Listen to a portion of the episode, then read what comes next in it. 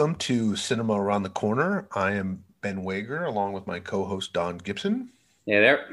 And today we're going to take a look at some uh, films from the 1985 uh, season of Oscars and Golden Globes. Uh, but these were films that were shot in 1984. And they've got some connections in regards to that. They're both uh, historical dramas set in um, you know foreign countries and they're both epics in a way. Yeah yeah they're epics i would definitely say. They're both classic films um, with uh, amazing casts and very interesting side stories that come along with the uh, with the movie. So we're, we're going to open up with uh, me introducing a passage to india which is a film that was, as I said, filmed in 1984, directed by David Lean and also written by David Lean from the novel by E.M. Forster. And it also was adapted for a Broadway play as well. The cast of this movie uh, Peggy Ashcroft, uh, Judy Davis, James Fox, Alec Guinness, Victor Banerjee, who's a uh, an Indian, uh, well at the time was a well-known Indian actor, uh, it had about a $14 million US budget and it made about 38 million. And it was nominated for quite a few awards uh, in the Oscar categories. It was uh, nominated for obviously Best Picture, which is one of the reasons that we have selected these films for their nominations of Best Picture. Interestingly enough, this film was nominated for Best Picture in the Oscars, but the Golden Globes it did not receive a, a nomination for Best Picture. And uh, it did win for Peggy Ashcroft. She won Best Actress, and for the musical score by Maurice Jarre, which was also very good. I think it was uh, the London Symphony was uh, was brought in to do the, the score, and it is very powerful. I think uh, that score. In fact, both movies had very good scores that we're going to talk about today. True. So the movie is it's a it's a it's kind of a classic story of the peak of the English colonial empire, kind of starting to uh, erode a little bit, and we're seeing um, the the tension that's happening in India as a, a, a woman and her um, her I guess it would be her future daughter-in-law uh, decide to go visit the the son who, who is uh, an official, kind of a colonial magistrate in um, a town, not in a major city, but in a smaller area of India. And so the mother and the the fiance go on and they sail to India and then they are, you know, they they go through they land in a main port. I think it was probably Mumbai or one of these ports and then they uh, are taken via train to the town where the the son lives and it's you know, it's a it's probably in India. It's probably a small town from the way it's kind of represented in the film, but it does have a, a small colonial presence. It's very much part of the, the the English zone of control, and there's a you know a hierarchy of the the English who are there, and then the and the local Indians, and then and the difference in the relationships between the groups, and we see um, you know the a lot of the perspective of this is from uh, different uh, angles. So there's the perspective from the older woman who is kind of coming to see her son and, and excited about interacting, and she has a very Christian-based belief system of like Mrs. You know, Moore, Mrs. Mrs. Moore. Moore, and she needs to you know we need to treat the Indians a certain way equally and and respect them, and then the young uh, fiance who's she's very confused and she's not going to she's she's not going to marry this guy and she has to tell him that. And then the, and then he is a very jaded magistrate who he's he's satisfied with what he's doing but he also recognizes that he he along with many of the other british officials find that the indians have a very low ceiling of operations and there's a lot of uh, you know assumption false assumptions and and just basic discrimination uh, as the colonial overlords. They they feel I, better. I didn't think he was jaded. I thought he was just sort of a a low key bureaucrat that just. I, I felt like he was a little. I felt like he was a little lost, or or he had to be. You know, he's in a. He's there's like there's a competitiveness that he has to kind of play along with, yeah. and and I you know so I did get that sense, and there's you know some of the other characters in the film which i to be honest with you I found a little confusing um one of the key characters is uh, Dr. Aziz, who is a, a very passionate Indian doctor who is the assistant to the white colonial British doctor in the in the town, and you know he's well respected amongst his small group. He's a Muslim. He's not a Hindu, and you know at the time there's there is a lot of tension between Hindu and Muslims, but under the colonial power of, of England, it was much easier for them all focus their frustrations on on Britain until the British leave, and then they they they have their own little uh, inter conflict after the British. More movies about that. yeah, there are more movies Andy. about that. So you know, so this movie kind of weaves in a lot of the the colonial situation at that time, and you know, we're talking you know post World War One, pre World War Two. So probably late twenties, early thirties, something in that neighborhood. Would you say? I think it's like twenty four. Is oh, is it, is it that? Is it that early? Twenty four. So it was. It was written in twenty four, and people just sort of say it was Interesting enough, you know, you don't see India was devastated by the um, the pandemic at that time. They lost. Uh, you know, some people say that they could have lost 50 million people in that in that pandemic but you don't really that part of the story is just zeroed out i mean he's a doctor too and you'd think as one of the main characters you know you, you would have that would have been addressed but completely not part of the story at all and uh, now, and you know, ironically, now India is is in the midst of one of the worst affected countries in in regards to our current pandemic. So it's kind of an interesting connection in that sense, but not addressed at all in this movie. Dr. Aziz is fascinated with the the English, um, and he meets uh, Mrs. Moore when she's on a moonlight stroll outside the club, and she goes to an kind of like an abandoned mosque and he's there because he's trying to get his thoughts together about life and everything and then he sees her and thinks she's almost like a ghost and he's like you're not supposed to be here and she's like i took my shoes off. I thought it was okay and he's like oh it is okay if you have your shoes off and they have a nice little conversation and it's initial bonding between the two of them and uh, you know he becomes enamored with Mrs. Moore and and the young and there's a little bit of tension I think because he's a widower. There's a little bit of tension between him and Judy Davis who plays the young uh, fiance and I don't remember what the character's Adele. name. Is. Adele. And the whole idea of you know there's a little bit of tension there, inviting them to to come to this uh, this cave that's a tourist site about a day's train ride or half a day's train ride from their town. And that becomes and that that's kind of like the peak of the movie's tension because at the you know when they get to this um, uh, tourist site he to impress the english he has basically used his entire life savings to arrange this trip. And uh, and it's you know he's got tons of servants and all this food. And it turns out to be an, a, a, caravan of people. I mean when he's there there's 40 people supporting this event that he has hired. And it's just a, you know he, he thinks this is how the english would do it. And so he's just completely committed they ride an elephant in yeah he they, they, ride an elephant in which incidentally um, I believe Peggy Ashcroft said was her favorite part of this movie was riding that elephant in in uh, in some of the things that she talked about because the, there was a huge amount of tension filming this. The production of this movie did not go smoothly in regards to the relationships between the people on the cast and the crew. David Lean, who was the director, who hadn't filmed anything since uh, in 14 years and probably was a little rusty and certainly cranky and uh, had a horrible dynamic. Almost the entire cast hated his guts. And uh, the producer had to force people and, and the crew didn't like him either. He was very apparently he was just not a good person. And the cast attacked him and disrespected him and he was manipulative and cut out lots of him and alec guinness w- went at it. Um, to the point where you know alec guinness i think he almost walked out of the role because the reality was he had prepared to be a much larger character and then ends up you know they cut out huge amounts of his parts and he had prepared a, a a Hindu dance that he'd practiced for two weeks that that was in this film that they ended up just cutting completely out.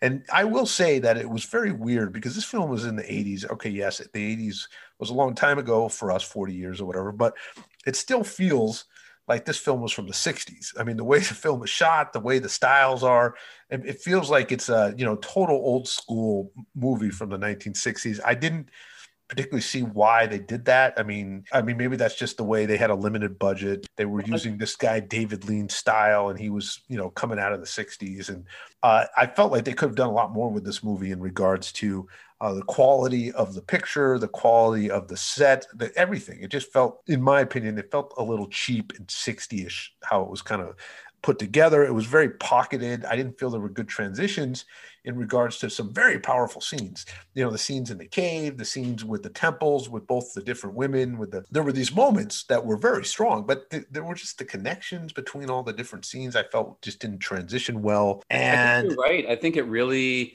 is like he did Doctor Zhivago and, and Lawrence of Arabia, and this seems very much like those two films, which are both from like 60 and 57. I'm not sure the dates. Yeah, so you just don't feel like this like guy. He hasn't really evolved as a, a, you know, he he basically he kind of flipped a switch back on to where he was years earlier, and you know, and I think it just it is feels dated in that sense. Although I mean, the the, the moments in the film are very good, and as I said, Alec Guinness plays this very well respected Hindu uh, professor, kind of spiritualist guru. And it just is weird to see an, an, English guy playing the Indian guy. But I guess that's just the way it, it, was because it's also part of the, I found out later, part of the British film protection laws was to protect British actors and providing jobs. And so it was a big deal that the uh, Dr. Aziz was played by an Indian in, uh, from India and not an Indian from England who um, would have had a better right. They had to get like an exclusionary permission to to have that happen. And that was a big deal that it was like the first major indian role in a in a british picture. So you know it's kind of weird to think that that was happening in the 80s you know?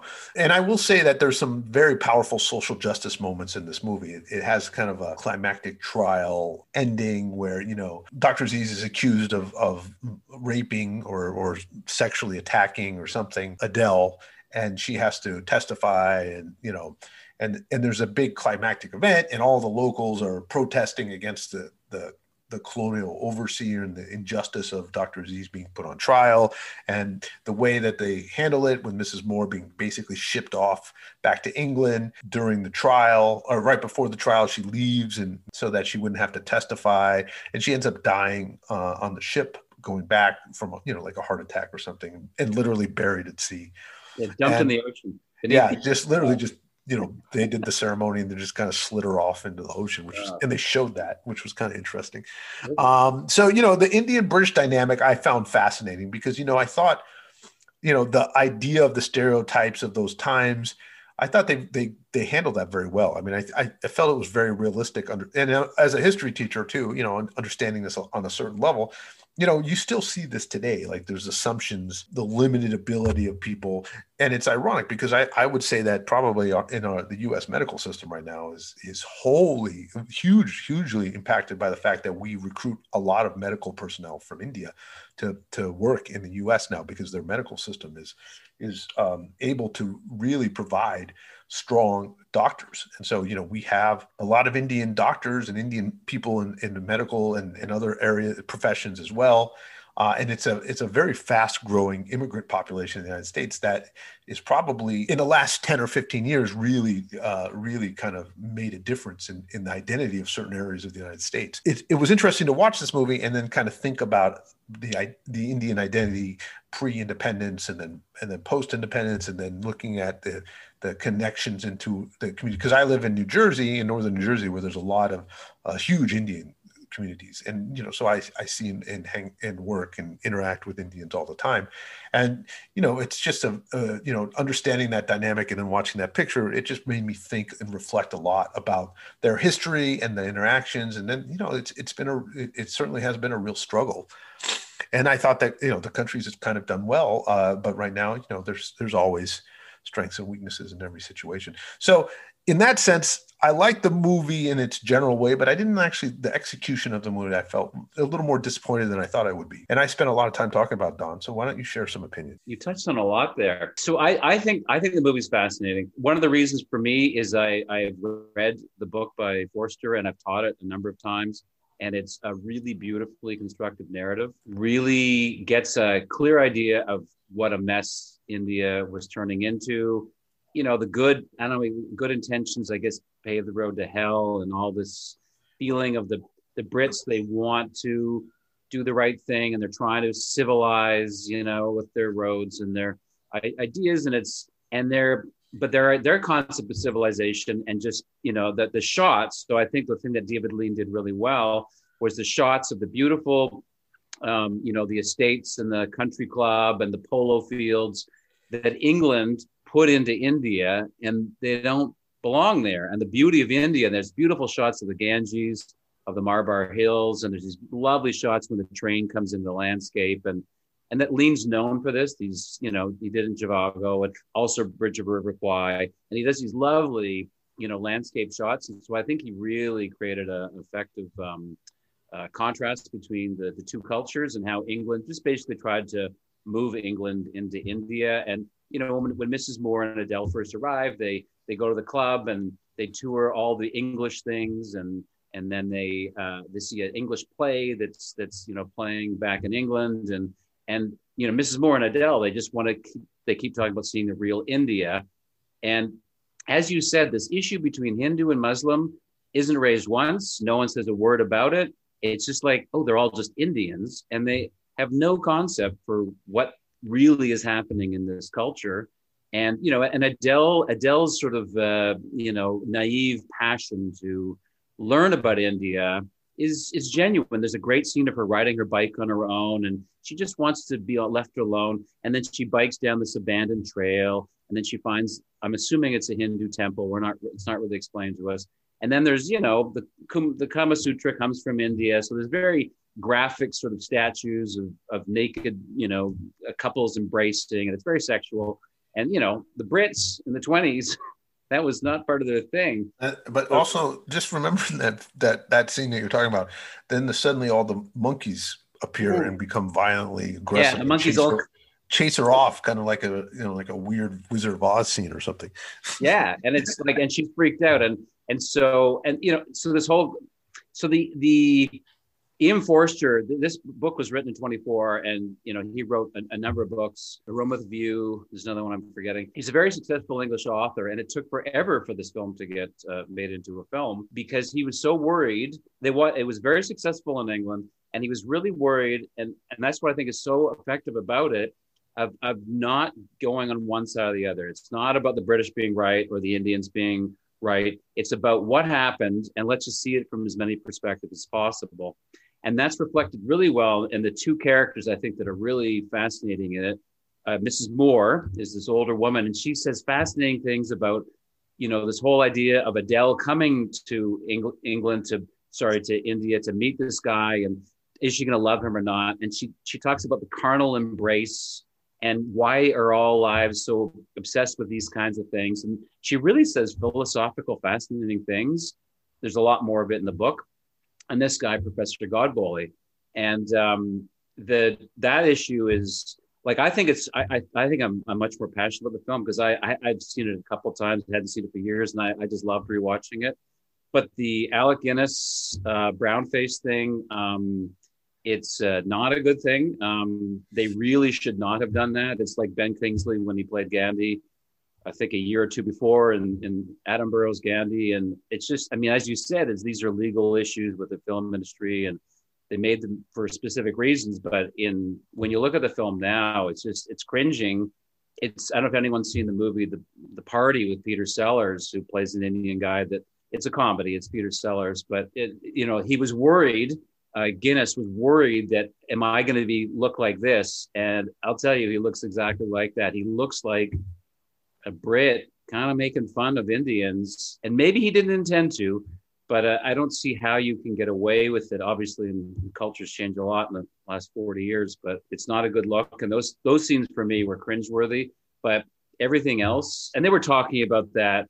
There was a lot of revision looking at in India later, um, but uh, I think the film, I think it's really beautiful, and I think the the passion and the, as you said, there's so many really effective scenes of interactions between different characters from really different points of view. Whatever you, I guess, the philosophical point of view of it is pretty well expressed. I think you're right that it's a bit of a David Lean film, and he probably, you know, his era was clearly 15, 20 years before, and he probably did it the way he always did it. But I really, um, I think it works really well. Um, I think it's a, it makes you think about things, and I really recommend anyone that wants to watch the film. Uh, the book is uh, uh, it really is. It's if you see the film, I'd recommend you read the book because it's, it's a great story and it really makes you think about this historical episode. Oh yeah, one thing else I wanted to mention is this film. So it took forever to make uh, to get it produced, and this other guy, he's a very well-known Indian filmmaker. He made something called the Apu trilogy, which many people consider this great, one of the founding great Indian films. His name is uh, Satyajit uh, Ray he really wanted to make Passage to India, and they shut him out. I really, I, I, I, don't know. It would have been such a great thing to see this guy make this film because I think he would have, he understood it. He grew up in this era, and he and he was a he's an incredible filmmaker. And I, all the politics are. This took forever to get this film made, and I, it's a sad thing um, that he wasn't um, involved. So I just wanted to mention that that I was I was thinking I didn't realize that this really well known Indian filmmaker could have made the film. He didn't but I, I, would say it's a film worth still seeing, even though there's a couple of uh, warts on it. Yeah, no, I mean, I you know, it does make you think, and it you know, the character, like I said before, the character development uh, is very strong. The characters leave a strong impact on a certain level. Absolutely, I just felt like holistically, it wasn't as well assembled as it could have been. The flavor of it was definitely still, you know, 60s kind of vibe to it. But you know i i'm glad i saw it and i'm glad i got the ability to see this classic and to me that has value and that's it's important. It's not going to be a film i probably see again but i will i will say that i could appreciate how you were looking at it from an academic lens as well. You know and i think actually eh, of these two films so the other film we're looking at is the killing fields. I think they're both like I really, I guess it's partly sentimental because these are films that I watched when they came out, and I and I think they're about very important moments in history. The Killing Fields, I don't know, it's there's a lot of moments in it that are very heavy-handed. We're being delivered this issue. It's about the Khmer Rouge's, you know, devastation of, of Cambodia in the 70s and they committed a genocide against basically the the intellectuals and like there's moments I think are really well done, but it, the images and the way they carry it across definitely through a Western lens. Um, we see it through. I guess I'll get into it. We see it from the the point of view of, of this uh, Sydney Schanberg, who is the New York Times reporter that was covering covering Cambodia um, at the time. So this is you know Cambodia really started to dissolve in, in, in a political sense because of the Vietnam War and, and the Americans started bombing in Cambodia. They already had issues, political strife, and and and there was this group, the Khmer Rouge, that were you know guerrillas at the time and fighting for control um, from a government that had more Western influence, or they had you know they weren't. It was kind of a monarchy, like an authoritarian monarchy. Uh, you know, very post-colonial. Yeah, with connections to the West we're going to put you into power and you know and the film kind of clicks in in the early 70s at the you know as as the vietnam wars escalating into a regional war with bombings in laos and involving yeah. cambodia and and that's where we're kind of seeing this movie pick up yeah and it's well it's interesting too because when we, when we first arrive it's when um, things i guess i don't know if you'd call them stable but they were better than they were two three years later and uh, so the, you know, all the Western journalists are, are, covering, you know, basically the civil unrest that's happening in, um, in, in Cambodia. And as you said, they had this uh, monarchy that had, you know, obviously there's lots of corruptions, there's lots of issues that, that, that happened over the years. And so the, they, you know, there was unrest and, and there was this group of people that they said they represented the peasants, the peasant farmers of the country and many people did. They they liked what they were doing. They were, I guess you'd say, they were akin in, in some ways the the ideas that you know Castro had in in Cuba that you know let the people and, and stop you know uh, the people of the country, the peasantry, let them. Why can't they have some sort of control and direction? Uh, of the where this country is going to go and why do we have to listen to these intellectuals that steal everything from us and so philosophically that's what they were doing and uh, boy did you know they it was a, a terrible situation that was created.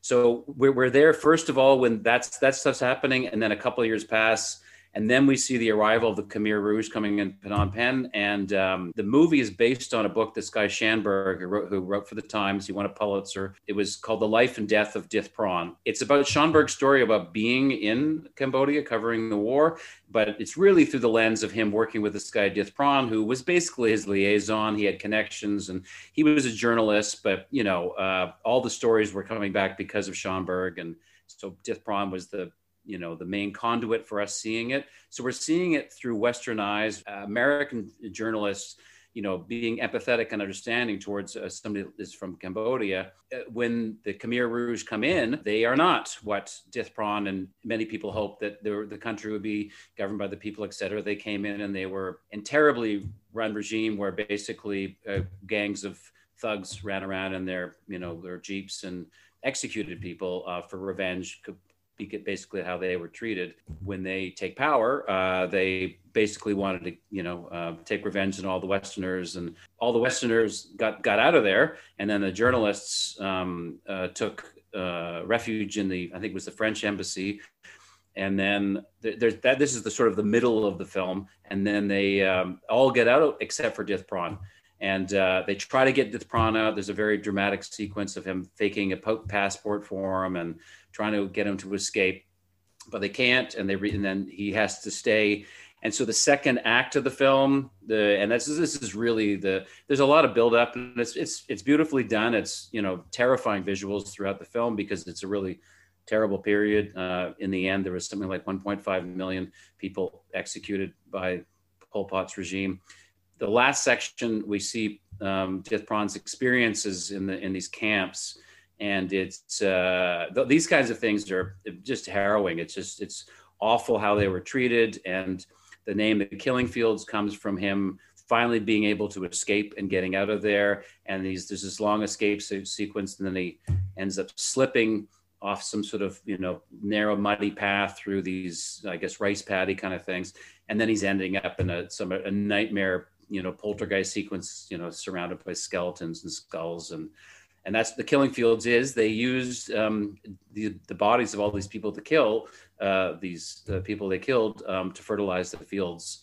is where the, the name of the, the film comes from. Yeah it's a very powerful uh, film. You know the, the khmer rouge were following kind of the agrarian revolution cultural revolution textbook of the chinese actually. And so a lot of kind of the model that they they were following was a very warped version. Not that that the, the original model was that good anyway, but the idea of of the agrarian revolution was you know basically they took over and then they moved everybody out of the city. They literally just marched the entire population of Phnom Penh into the into the agricultural areas. They created these uh, these harsh labor camps um, and they and they use these camps to kind of reprogram the younger population into kind of these brutal, mindless followers of of the Khmer Rouge policies, and then they were constantly looking for anybody who might challenge that by, you know, people who had been intellectuals or students or doctors or anybody with an education. They wanted to kind of, you know, weed them out of this population uh, by saying, you know, we, we recognize your value at, at the beginning and, you know, come and we, we forgive you. And then eventually everybody was just, you know, trying to cover up.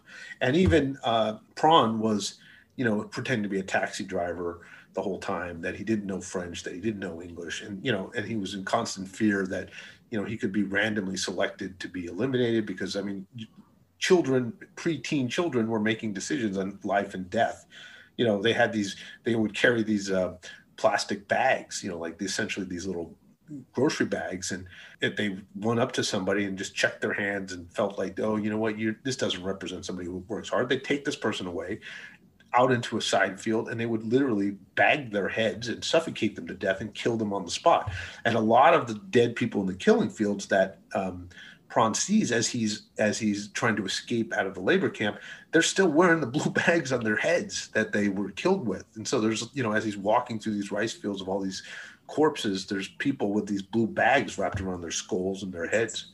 It's, it's a just, horrifying sequence. Yeah, just absolutely horrifying. Very, very impactful. And and you know, I actually went to Cambodia in uh, I think 08 and 2008, and I saw I went to the memorial for this, where the major one of the major killing areas, you know, where the, the camps outside of Phnom Penh, where they, you know, there's a giant temple full of skulls of these people, and it's kind of like a living, you know, like a memorial.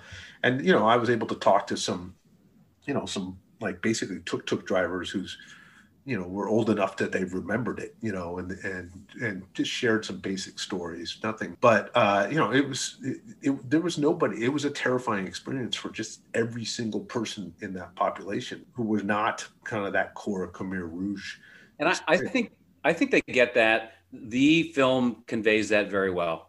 I think they're very good. The first half, or a little bit more, is very much from Western point of view from this character Sydney Schanberg, who, by the way, is played by Sam Water- Waterston. The film really turns into something.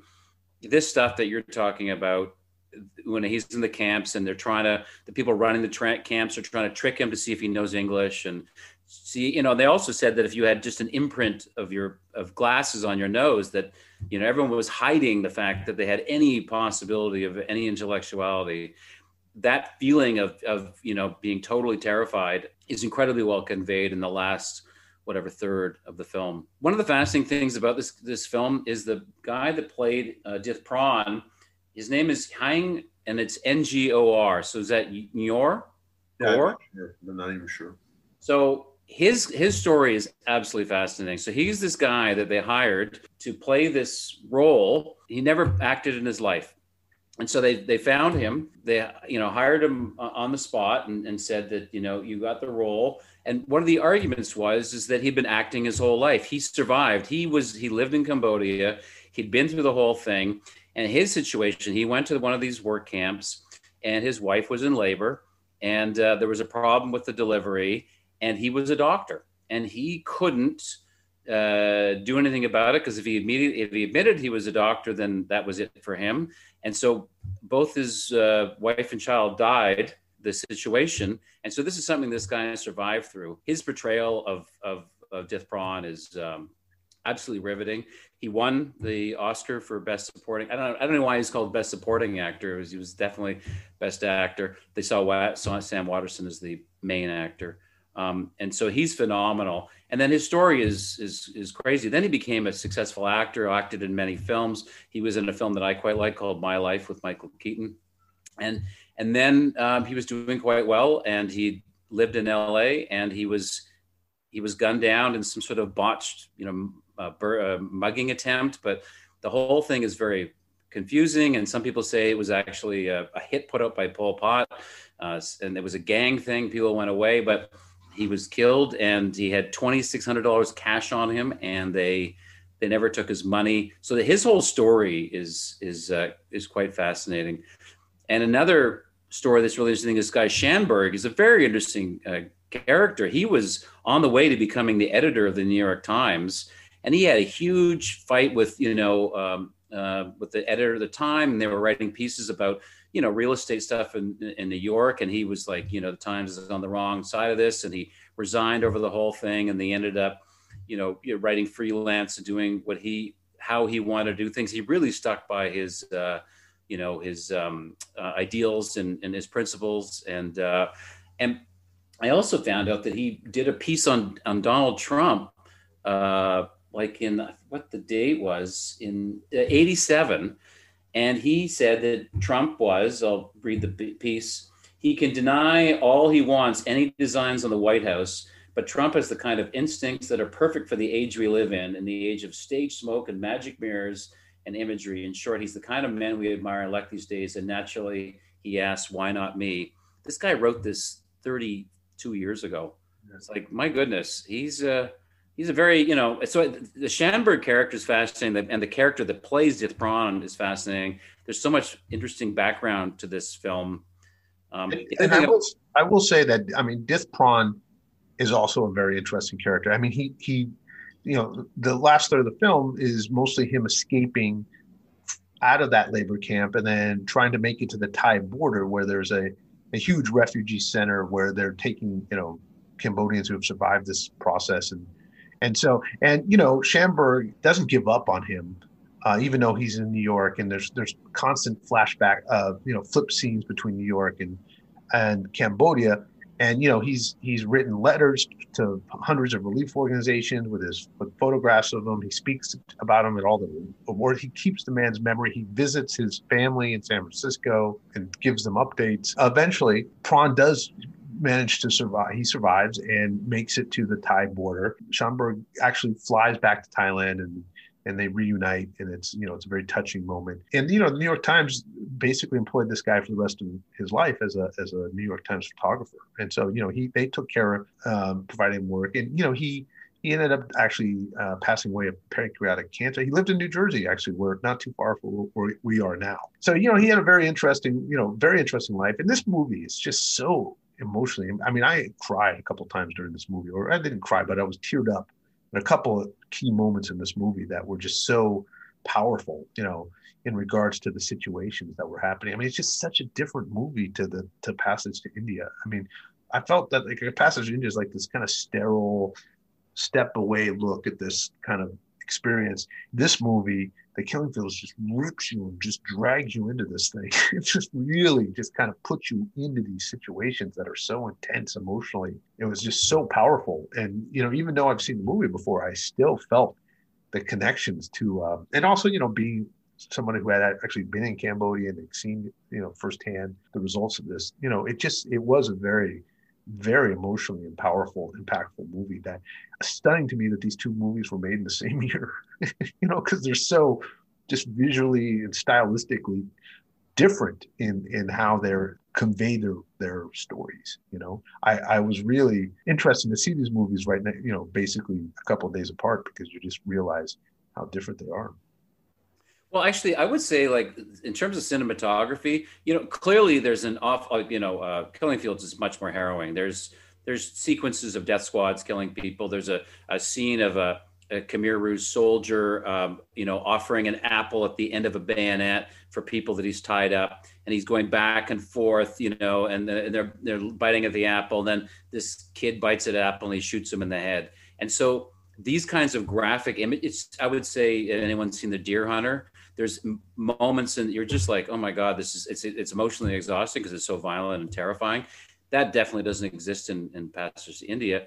But Passage to India is a prelude to you know what happens 40 uh, 20 years later. There's an awful lot of violence that happened and with Gandhi and then the, the, the exit of the English and then the the incredible violence that happened um, post. So I maybe if you I guess if this could have been a film you know, in the based in the 50s or 60s in Cambodia, where all this. The thing I think uh, interesting about uh, Passage to India is this violence or this anger is completely suppressed because everyone is used to kowtowing and accepting British rule and going, you know, following their rules. Here, it's like we've taken over, and uh, and, and that anything related to the West or anything related to the history of the country is just it's out the window and it's chaos. So yeah, yeah, I, I agree. But I mean, the directors make choices on how they're going to do this, right? And the intensity of how you know you're inserted into the story and the killing fields is so much more powerful than you know experiencing a passage to india so it's i mean it's definitely stylistically it's a very different because the stories you know there could be you know the way that what happened in the caves could have been way more of an intense experience for the audience than they they portrayed it. But you know it's it's very much you know kind of almost like a hitchcock you know very british. you know british you know kind of vibe to it that's that's just more you're we're gonna we're gonna get you this close and then that's as close as we're gonna get you to this experience. And then killing field it's like we're putting you in there. You're in there with th- those moments are there where you know they're trying to get this photo to to come out in a certain way uh, so that this guy's life could basically be saved by giving him a fake passport, you know, and the experience of trying to get this right and just being in that moment is so intense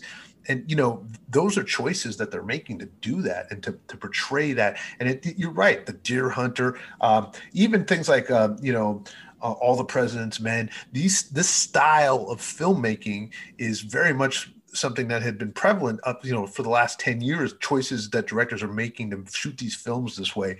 And this guy um, uh, lean no way just not his thing. You know he's like flip my switch back to you know the Lawrence of Arabia vibe, and that's where we're going with this, you know. And it, so it's a it's a different to me. It was just, you know, he that's just not his thing. And so, but it's amazing that these two films are from the same year. But I think you're right. But so if, if for me, in terms of, I agree that uh, in terms of tone, you know, obviously they're very different. But Passage to India, like much uh, British literature, I don't know when it ended, but up until then, at least with Forster and many others, uh, many other authors that derive from the you know the English you know way to do things.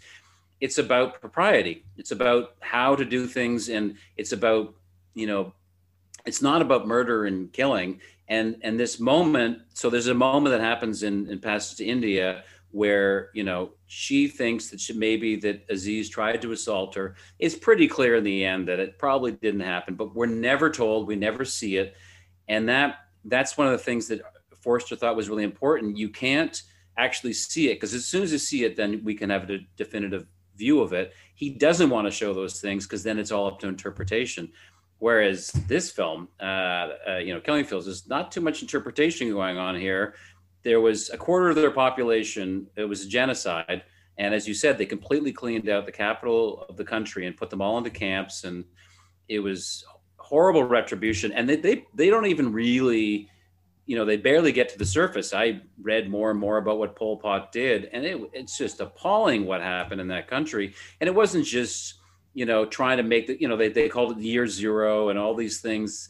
And my goodness, the what happened in that country, they don't show they don't show much torture or anything, but it's uh, it is a document, a fictionalized document of something that was just a, a terrible moment in history. And one of the, the horrible things that I learned afterwards was that you know, uh, Pol Pot maintained power, and the Vietnamese were like, "This is a crazy country that's it's, they're killing everybody." They actually went in to restore order, and who did the Americans side with? They sided with Pol Pot because they had a bad thing with Vietnam. We understand that, but they just wanted stability. And I, I was this film is a really good. It's a snapshot of just a terrible moment in history from every perspective, from the Cambodian's perspective, from the American perspective. There's nobody that looks good in this film, and it's just when you you, you finish it, you're thinking, what? How did this happen? This happened, you know, uh, uh, 40 odd years ago, and we, everyone knew what was going on, or lots of people knew, and there was power to stop a lot of these things, and nobody did because of political reasons. And it's you certainly leave at the end pretty exhausted. Um, one thing I did want to add about uh, the, we didn't talk about other people in the film. John Malkovich is in this film, you know, um, and he's a, he's pretty good. I wouldn't say he's a, anything to write home about, but he plays a photojournalist. Uh, Spalding Gray, uh, Spalding Gray, who did uh, a film a couple years later, which turned into this art house classic, which I saw um, in, in the college circuit uh, called Swimming to Cambodia. It was basically him doing monologues about his experiences making this film and the film was made by uh, so the soundtrack was made uh, done by Mike Oldfield, who I was a huge you know he did Tubular Bells. He's basically the guy that created well he was the album that starred Virgin Records, which began Richard Branson's empire, and he does the soundtrack. And I say it's pretty good overall. There's moments he kind of overdoes. I don't think he's really a soundtrack guy. He's got some great moments. The harrowing stuff when they're in the in the labor camps, the music is uh, done phenomenally well. So there's lots of good things going on. That's for sure. You know, I, I will say too that it, th- there are some parts of this film that do show date itself because there is a a real white savior mentality to the to the film in the sense that you know the whole idea that the colonials are they feel like they have some kind of control over that you could have got him out of there if you wanted to and you yeah. should feel some kind of white guilt to you know as a yep. as this you know and then when he when he reunites with him and and there's like this there's this kind of white savior you know mentality about that part as well and it just there is a kind of a you know you do get that vibe from this movie as well in that sense and that bothered me a little bit not as much as in the other film with the especially with that Alex Guinness thing. But but yeah, there was some things in here that date the movie a little bit. But I mean, to me, those were very minor compared to the the messages that this movie and and, and shared with you about that of that moment in time in that place because it is, you know, if you're not aware of this, it's a very educational movie. Yeah, I, that, I think you said it there. For me, I think there's a lot. So both of them have, you know, uh, one thing we didn't talk about was the visuals.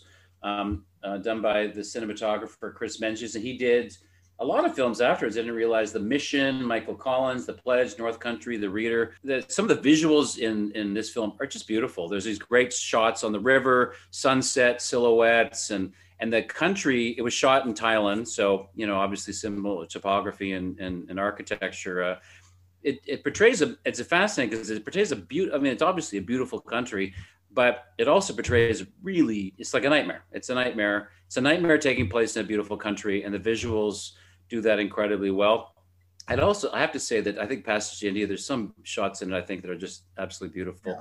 The tone is totally different. They're important moments that a lot of people don't know about. A lot of people don't know about the British Raj. And if you talk to you know many young people today, they don't know what happened in Cambodia. So I definitely recommend these just because you learn. They're, they're, they're historical. There's a lot of fact based in both films. They're obviously fictionalized a little bit, but they convey things that it's important for us to know about. All right. Well, um, I think we had a good episode, Don. This might be a record breaker for us, but we'll find out. And, you know, as we move forward, we will be uh, looking at some other films that uh, we're picking and based on some different categories coming up soon, and we'll let you know. So thanks again for uh, listening to Cinema Around the Corner. Thanks a lot.